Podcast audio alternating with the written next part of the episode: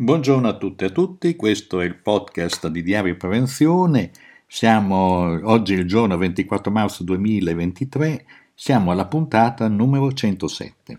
E di cosa parliamo in questa puntata? Beh, parliamo di qualcosa che va molto di moda adesso, praticamente con uh, l'intelligenza artificiale che si salta fuori dappertutto, tutti, basta che uno apre il frigorifero e gli, praticamente il frigo gli parla e gli dice che deve fare la spesa perché mancano molti prodotti, naturalmente stiamo scherzando. Ci si arriverà anche a questo, forse purtroppo.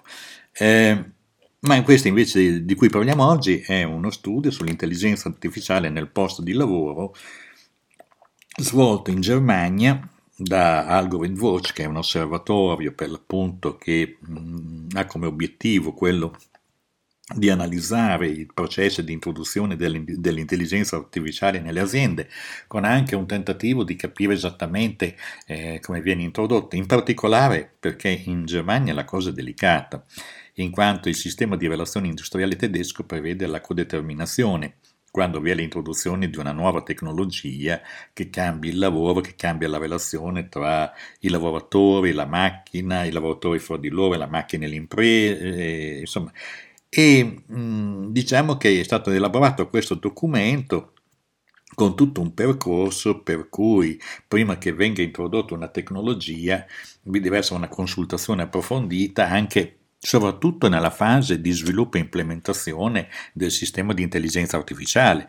perché non è affatto né un'intelligenza e non è affatto una macchina, eh, sono istruzioni che vengono date a un sistema con tutta una serie di variabili, con una serie di algoritmi che dicono al sistema di funzionare in un certo modo e in un certo altro, e questo dietro ci sono degli altri umani che in qualche modo fanno queste cose. Pensiamo agli esperimenti che sono stati fatti già in diversi paesi eh, nell'introduzione nel pubblico, cioè quello ad esempio eh, di valutare, di valutare eh, l'assistenza sociale e i profili degli assistiti, quindi anche con dei rischi di discriminazione molto forte perché se c'è un orientamento a ritenere una certa classe di persone non meritevole e va bene, il, sistema di intelligenza artificiale le espelle senza pietà.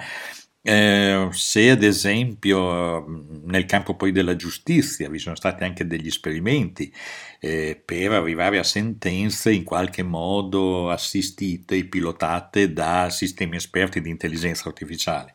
Anche qui se non c'è un controllo umano, se non c'è una ponderazione si rischiano per davvero delle aberrazioni. Quindi niente, diciamo di andare a leggere questo documento che noi pubblichiamo su Diario, Prevenz- Diario Prevenzione e di andare a leggersi anche le modalità, il modo, il tentativo di gestire e governare questo processo che si va estendendo molto rapidamente.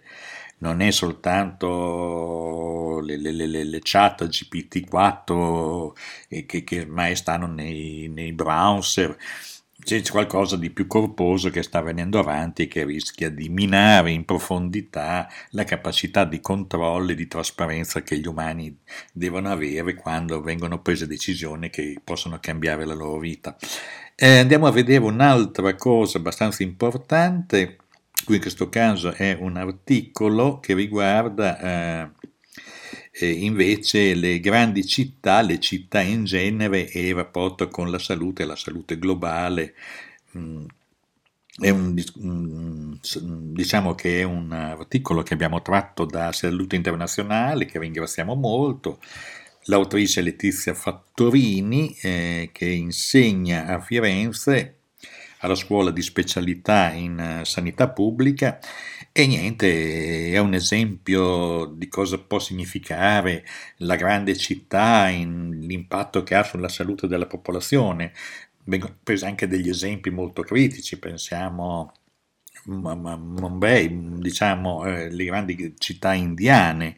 eh, dove milioni di persone eh, stanno all'interno anche di spazi ristretti. Pensiamo poi a Bombay, dicevamo, quando e come in tutta quella fascia dove eh, l'attesa degli effetti della, del cambiamento climatico renderanno la vita per davvero difficile. Quindi c'è da ripensare anche il modo di vivere nelle città e l'Urban Design for Health dell'OMS cioè quella di di ridisegnare anche le città che abbiano come paradigma eh, la salute e il benessere delle persone che ci vivono, mentre molto spesso le città sono cresciute anche a caso in ragione del fatto che c'era un'attrazione di tipo economico che dava nell'immediato benessere o comunque sopravvivenza ma in una fase di grande criticità ambientale possono diventare anche delle trappole infernali. Ecco, detto questo, naturalmente andate a leggere con attenzione questo articolo perché è un articolo molto importante del quale ringraziamo per l'appunto la rivista Salute Internazionale. Eh, andiamo a vedere adesso un altro documento che abbiamo introdotto sono le linee guida sull'amianto in tempo di guerra, qui si riferisce naturalmente all'Ucraina, per le le riparazioni di emergenza di strutture che possano contenere amianto. Voi immaginate un paese macinato dalle bombe degli invasori in che tra la morte, i disastri, la mancanza di energia e quant'altro devono pure preoccuparsi della contaminazione, della grave contaminazione in cui edifici bombardati possano anche lasciare per anni nell'ambiente fibre d'amianto in libertà che poi si potranno anche un domani quando ci sarà la pace, cioè è veramente la guerra è un disastro anche dal punto di vista del governo, della dismissione di manufatti, di edifici contenenti cemento amianto, soprattutto fibrocemento. Niente, è una, un lavoro che è stato fatto di 18 pagine dalla, dai giapponesi della Miyamoto International ed è una guida pragmatica per l'emergenza nella manutenzione, nella riparazione, nella ricostruzione di strutture che possano contenere asbesto. È un, diciamo così, un aiuto che è stato dato e uno studio che hanno sviluppato degli esperti, appunto per dare anche delle linee guida. Eh, è sempre interessante vedere queste cose, anche perché già è difficile gestire il cemento amianto o fibre di cemento, comunque manufatti contenenti cemento in una condizione di pace, di normalità. Immaginiamo cosa vuol dire poi in una fase, cioè di andare a intervenire su edifici, edifici distrutti dai, dai, bombardamenti con emergenza e urgenza. Bene, eh, andiamo oltre, eh, vediamo anche... Eh, il prossimo articolo, scusate perché la lettera è sempre un po' lenta. Niente, una notizia molto rapida sulla situazione epidemiologica di influenza aviaria. Mm, naturalmente per il momento non sembra vi sia una trasmissione sugli umani, ma diciamo l'autorità per la sicurezza alimentare e altri mm, diciamo Relativamente al rischio per la popolazione generale, pur essendo state segnalate sporadiche infezioni da influenza aviare nell'uomo, la ECDC, cioè l'Osservatorio eh,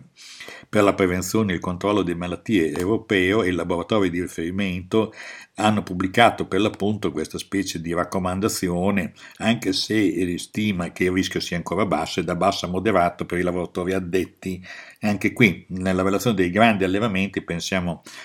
come possa scatenarsi un processo di spillover eh, eh, rispetto alle persone. Comunque, in ogni caso, eh, gli addetti, diciamo, si può andare a vedere, anche qui si può scaricare dall'EFSA Journal del 2023 eh, un documento per l'appunto che aggiorna e, dà, e aggiorna anche le procedure di sicurezza, in particolare per gli allevamenti eh, di, di, polli, di volatili e anche di animali in generale. Eh, niente, andiamo oltre, sono cose che si devono dire perché comunque esistono, noi ne abbiamo pubblicato. Mm, questo proviene dalla... Questa per dovere d'ufficio, dobbiamo dire che l'abbiamo preso dall'Osservatorio regionale sicurezza alimentare della regione Campania che fa delle ottime pubblicazioni, dobbiamo dire, e che ringraziamo. Eh, vediamo poi mh, mm, cosa succede in Gran Bretagna e qui ne abbiamo da quando la, ne parliamo perché eh, è anche questa scelta di diario prevenzione di pubblicare spesso dei materiali che vengono, provengono dalla Gran Bretagna ha un suo senso, in quanto noi riteniamo che questa sia una cosa molto importante. capire anche la differenza che si è prodotta in questo paese dopo eh, l'uscita dalla, eh, dall'Unione Europea. Non ci stancheremo mai di dire quanto sia importante stare all'interno di un sistema di regole continentali piuttosto che fare da sé piccoli sovranisti allo sbando, anche se mm, la Gran Bretagna non è un piccolo sovranista, però comunque si vedono già gli effetti negativi. La prima notizia, questa è naturalmente la newsletter delle trade unions del sindacato, ecco, ispettori del Servizio Nazionale del Safety Executive, del, sì, praticamente è, è, la struttura che fa la vigilanza nei luoghi di lavoro, mm, c'è una fuga eh, di personale perché trattati male e in termini di ispettori esperti che se ne stanno andando a frotte, dice il testo stesso, la mancanza di personale sta influenzando ogni aspetto del nostro lavoro, il morale tra gli ispettori del lavoro, quelli che devono andare nelle aziende per verificare che siano adottate tutte le misure, eh, sta diventando molto critica. Cioè nel senso che ci stanno lavorando, tenete conto anche di un fatto che eh, nel contempo in discussione una cosa molto pesante in, in, Gran Bretagna, cioè il fatto che uscendo dall'Inghilterra vogliono anche ritirarsi dai vincoli derivanti dalle direttive europee in materia di salute e sicurezza, le famose direttive ambiente, eh, diciamo amianto, eh, rumore, eh, tutte le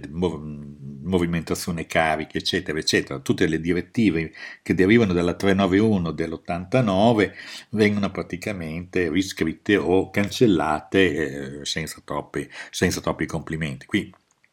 quindi c'è un problema molto, molto serio. Nel contempo c'è una grossa agitazione in, sempre in Gran Bretagna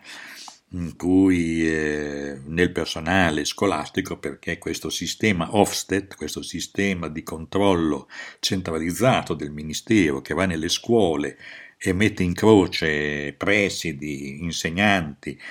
se non sono stati ottenuti certi risultati o anche per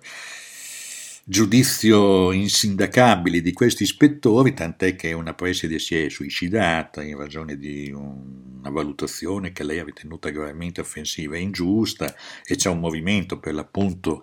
del mondo della scuola eh, su questi temi. E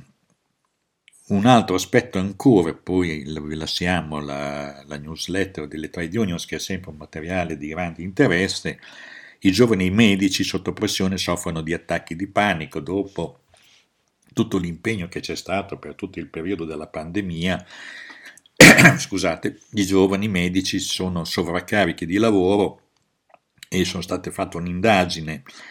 Mm, lo studio della Business School dell'Università di Leta ha affermato che alcuni dei resoconti dettagliati forniti dai giovani medici di tutto il regno sono stati strazianti. I diari audio registrati da 58 medici in formazione e tirocinanti hanno mostrato che le quattro principali cause di stress nella loro vita lavorativa erano il carico di lavoro pesante,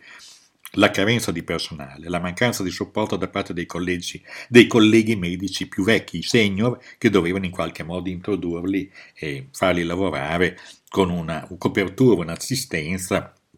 nei primi passi che devono fare. E quindi qui c'è una, diciamo, l'Observer ha fatto anche un articolo su queste cose che potete andare a leggere perché è linkate. Mm, ci sono poi molte altre notizie, però questo ve le andrete a leggere perché comunque questa mm, newsletter delle trade unions è veramente una newsletter fatta molto molto bene. Ecco, parliamo invece di un grande tema che non sembra non avere nessuna attinenza con eh, la salute, la sicurezza e l'ambiente, invece ce l'ha e come sono le tendenze nei trasferimenti internazionali di armi eh, da parte dell'Istituto di Stoccolma, Inter- eh, Stockholm International Peace Research Institute, che in acronimo si chiama SIPRI, e le dicono praticamente queste cose le importazioni di armi importanti da parte degli Stati europei sono aumentate del 47% tra il 2013 e il 2017 e il 2018, eh, mentre il volume globale dei trasferimenti internazionali di armi è diminuito del 5,1%, quindi c'è una concentrazione mh, mm, soprattutto in Europa. E vabbè, adesso al di là di tutto è chiaro che sì, la tensione in Europa che durava ha portato una concentrazione. Facciamo solo il caso dell'Italia in cui si parla di 30 miliardi che, di, di, armamenti che dovrebbero essere fatti per rimpiazzare sistemi di arma obsoleti, navi, aerei, eccetera, eccetera.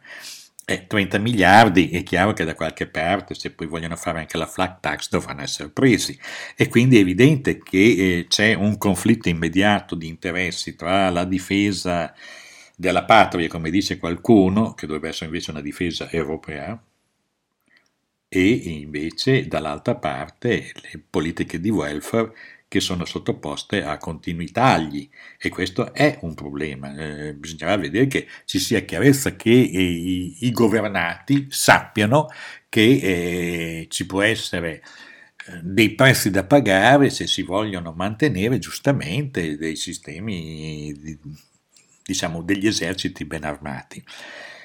E, vabbè, insomma, i dati del SIPRI sono dati oggettivi che voi potete andare a leggere per farvi un'idea di come funziona il sistema delle armi, il, sistema, grande, il grande comparto industriale militare che ha grossi interessi anche a rimpiazzare i sistemi obsoleti, sistemi obsoleti tra l'altro che vengono oggi ceduti a piene mani all'Ucraina per difendersi, ma poi gli arsenali più che i granai devono essere riassortiti e riempiti e questo è un problema, per l'appunto un problema per cui dovremmo probabilmente rinunciare ad altre cose nel campo, nel campo della scuola, nel campo della salute, eccetera. Io non lo faccio per mh, pacifismo, non è questo il discorso. Il discorso è che si, scegli, che, che, che si, sappia che i processi di conflitto e di guerra hanno sempre dei costi sociali molto elevati e questo penso che sia un dato incontestabile. Vabbè, eh, ci sono altri materiali che noi segnaliamo, tipo il rischio biologico occupazionale nei laboratori non, non sanitari di, an- di, analisi. Qui c'è un manuale fatto da Enel, fatto molto bene, andatelo a vedere, se siete interessati ve lo scaricate. Eh, mh, mm, segnaliamo anche un'iniziativa promossa dalla CISLA di... Eh, di Novara, del Piemonte, eh, Piemonte orientale, la UST del Piemonte orientale propone per l'appunto questo convegno dove partecipano molti operatori sia del patronato sia della, dei, dei, dei servizi delle ASLA in cui discuteranno sul problema delle malattie professionali, del loro riconoscimento, risarcimento, ma soprattutto anche della prevenzione, perché hanno un peso molto, molto rilevante. Abbiamo pubblicato anche, non per sfizio, ma perché comunque il problema esiste, gli effetti del rumore delle, eh, delle, dei parchi eolici di produzione eolica di energia sulla salute. Mito realtà, questo è un lavoro fatto eh, molto interessante, preso da da uh, The Conversation e ve l'andate a leggere, ve lo studiate perché anche qui c'è da capire insomma, che ogni nuova tecnologia risolve tanti problemi ma ne comporta dei nuovi, quindi bisogna sempre avere molta attenzione su tutti questi aspetti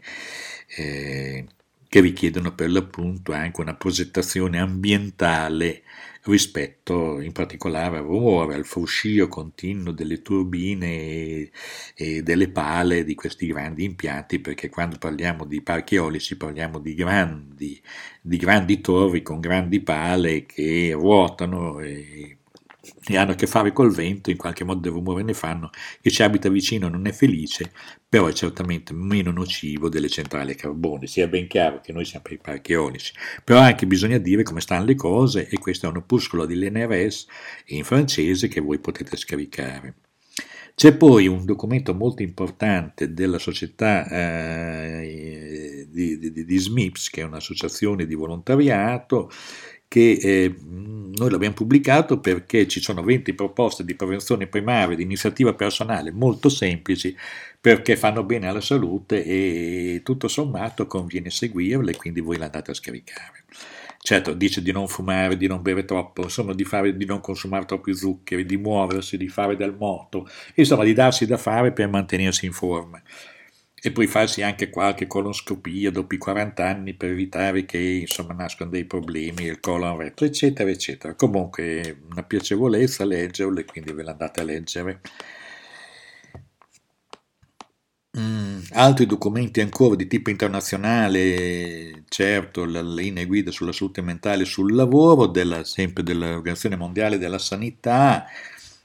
Leggo solo un frammento, si stima che il 15% degli adulti in età lavorativa soffra di un disturbo mentale in qualsiasi momento, insomma 15% non sono affatto pochi, si stima che la depressione e l'ansia costino all'economia globale un trilione di dollari all'anno, mamma mia, principalmente a causa della perdita di produttività. Beh, anche per la perdita di benessere, perché poi non è che la gente che sta male, insomma. Eh.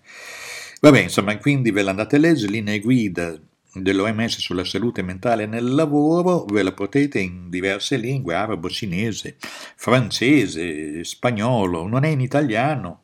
beh, insomma in inglese, potete comunque leggerlo. Ehm, altre cose ancora,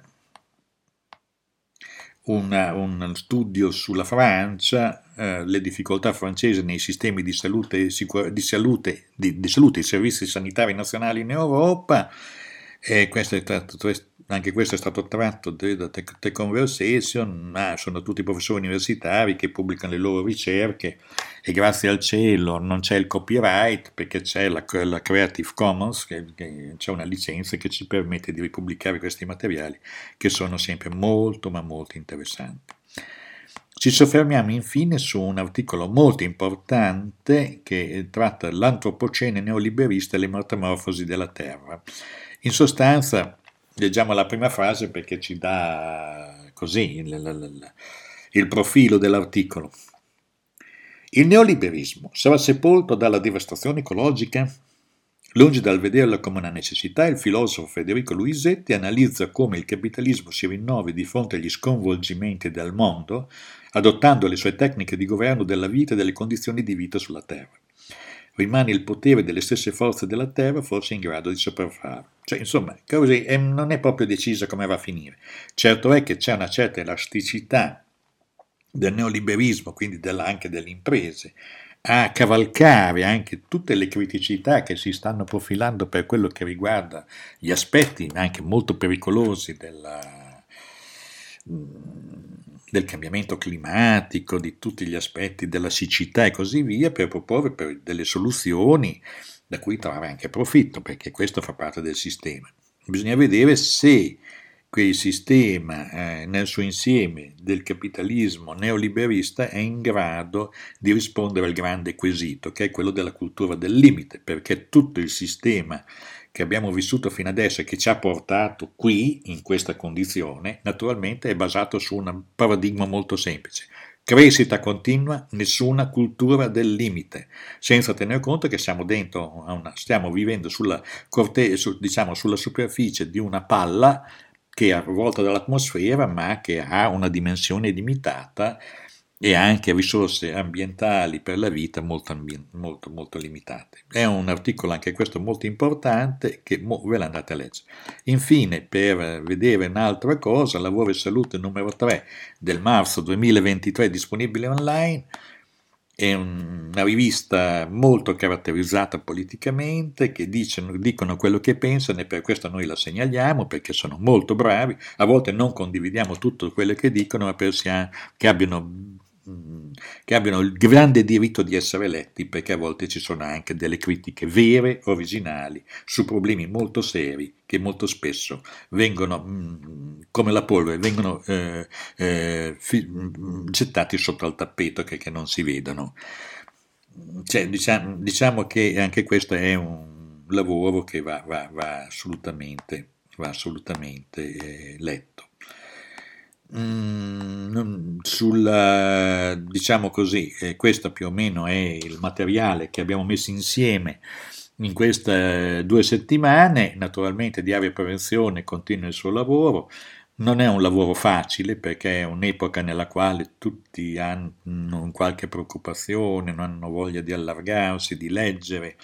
tutti sono centrati a sbarcare il lunario, certamente che il problema invece di pensare in lungo, in largo, ma soprattutto davanti con una prospettiva, eh, viene sovrastato dal, dal, dal, dall'esigenza del momento e dell'immediato. Invece noi abbiamo bisogno di pensare anche con una visione, alzando lo sguardo dalla punta delle scarpe perché bisogna vedere dove si va, perché camminare va bene, invitare i sassi per non inciampare subito va benissimo, ma se non si sa dove si vuole andare, anche camminare restando in piedi non è che ci porti nella direzione che vogliamo. Anche per questo numero noi ringraziamo gli ascoltatori che hanno avuto la pazienza di ascoltarci fino a questo momento e auguriamo un, un buon periodo tra, rispetto al prossimo che speriamo di avere sempre delle notizie migliori e cui siamo ancora felici di darvele. A volte dobbiamo dare anche delle notizie che non ci rendono affatto felici perché sono notizie che pongono dei problemi ai quali non ci sono delle proposte di soluzione. Grazie e a risentirci alla prossima.